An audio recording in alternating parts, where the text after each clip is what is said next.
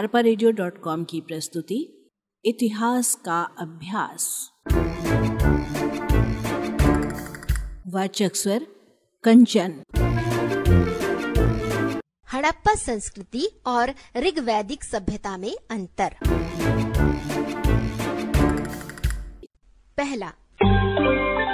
हड़प्पा संस्कृति एक नगरीय सभ्यता थी। ऋग्वैदिक आर्य सभ्यता ग्राम्य प्रधान थी।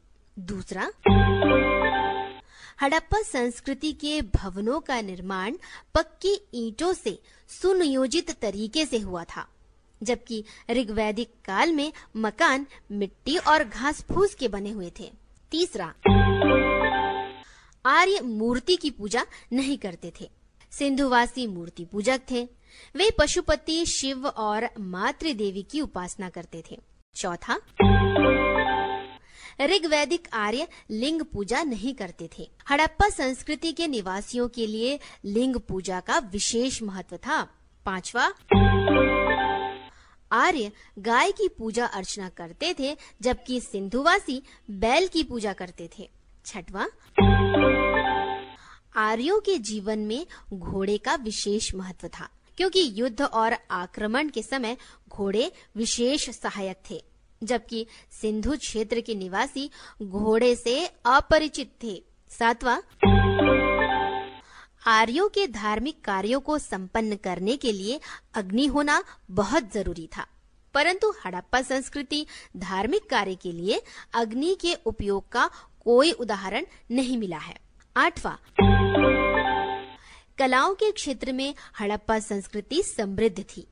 अनेक मिट्टी के बर्तन, कलाकृतियाँ, मूर्तियाँ खुदाई से प्राप्त हुए हैं, जबकि ऋग्वैदिक काल में कोई कलाकृतियाँ नहीं मिली हैं। नौवा। हड़प्पा संस्कृति के लोग शांति प्रिय थे और उनके पास अस्त्र शस्त्र हथियार आदि नहीं थे, जबकि ऋग्वैदिक आर्य युद्ध प्रिय थे। उनके पास अस्त्र शस्त्र ढाल और कवच होते थे। दसवा। हड़प्पा संस्कृति के निवासियों को सोना, चांदी और तांबा आदि धातुओं का ज्ञान था। उन्होंने सर्वाधिक तांबे का प्रयोग किया।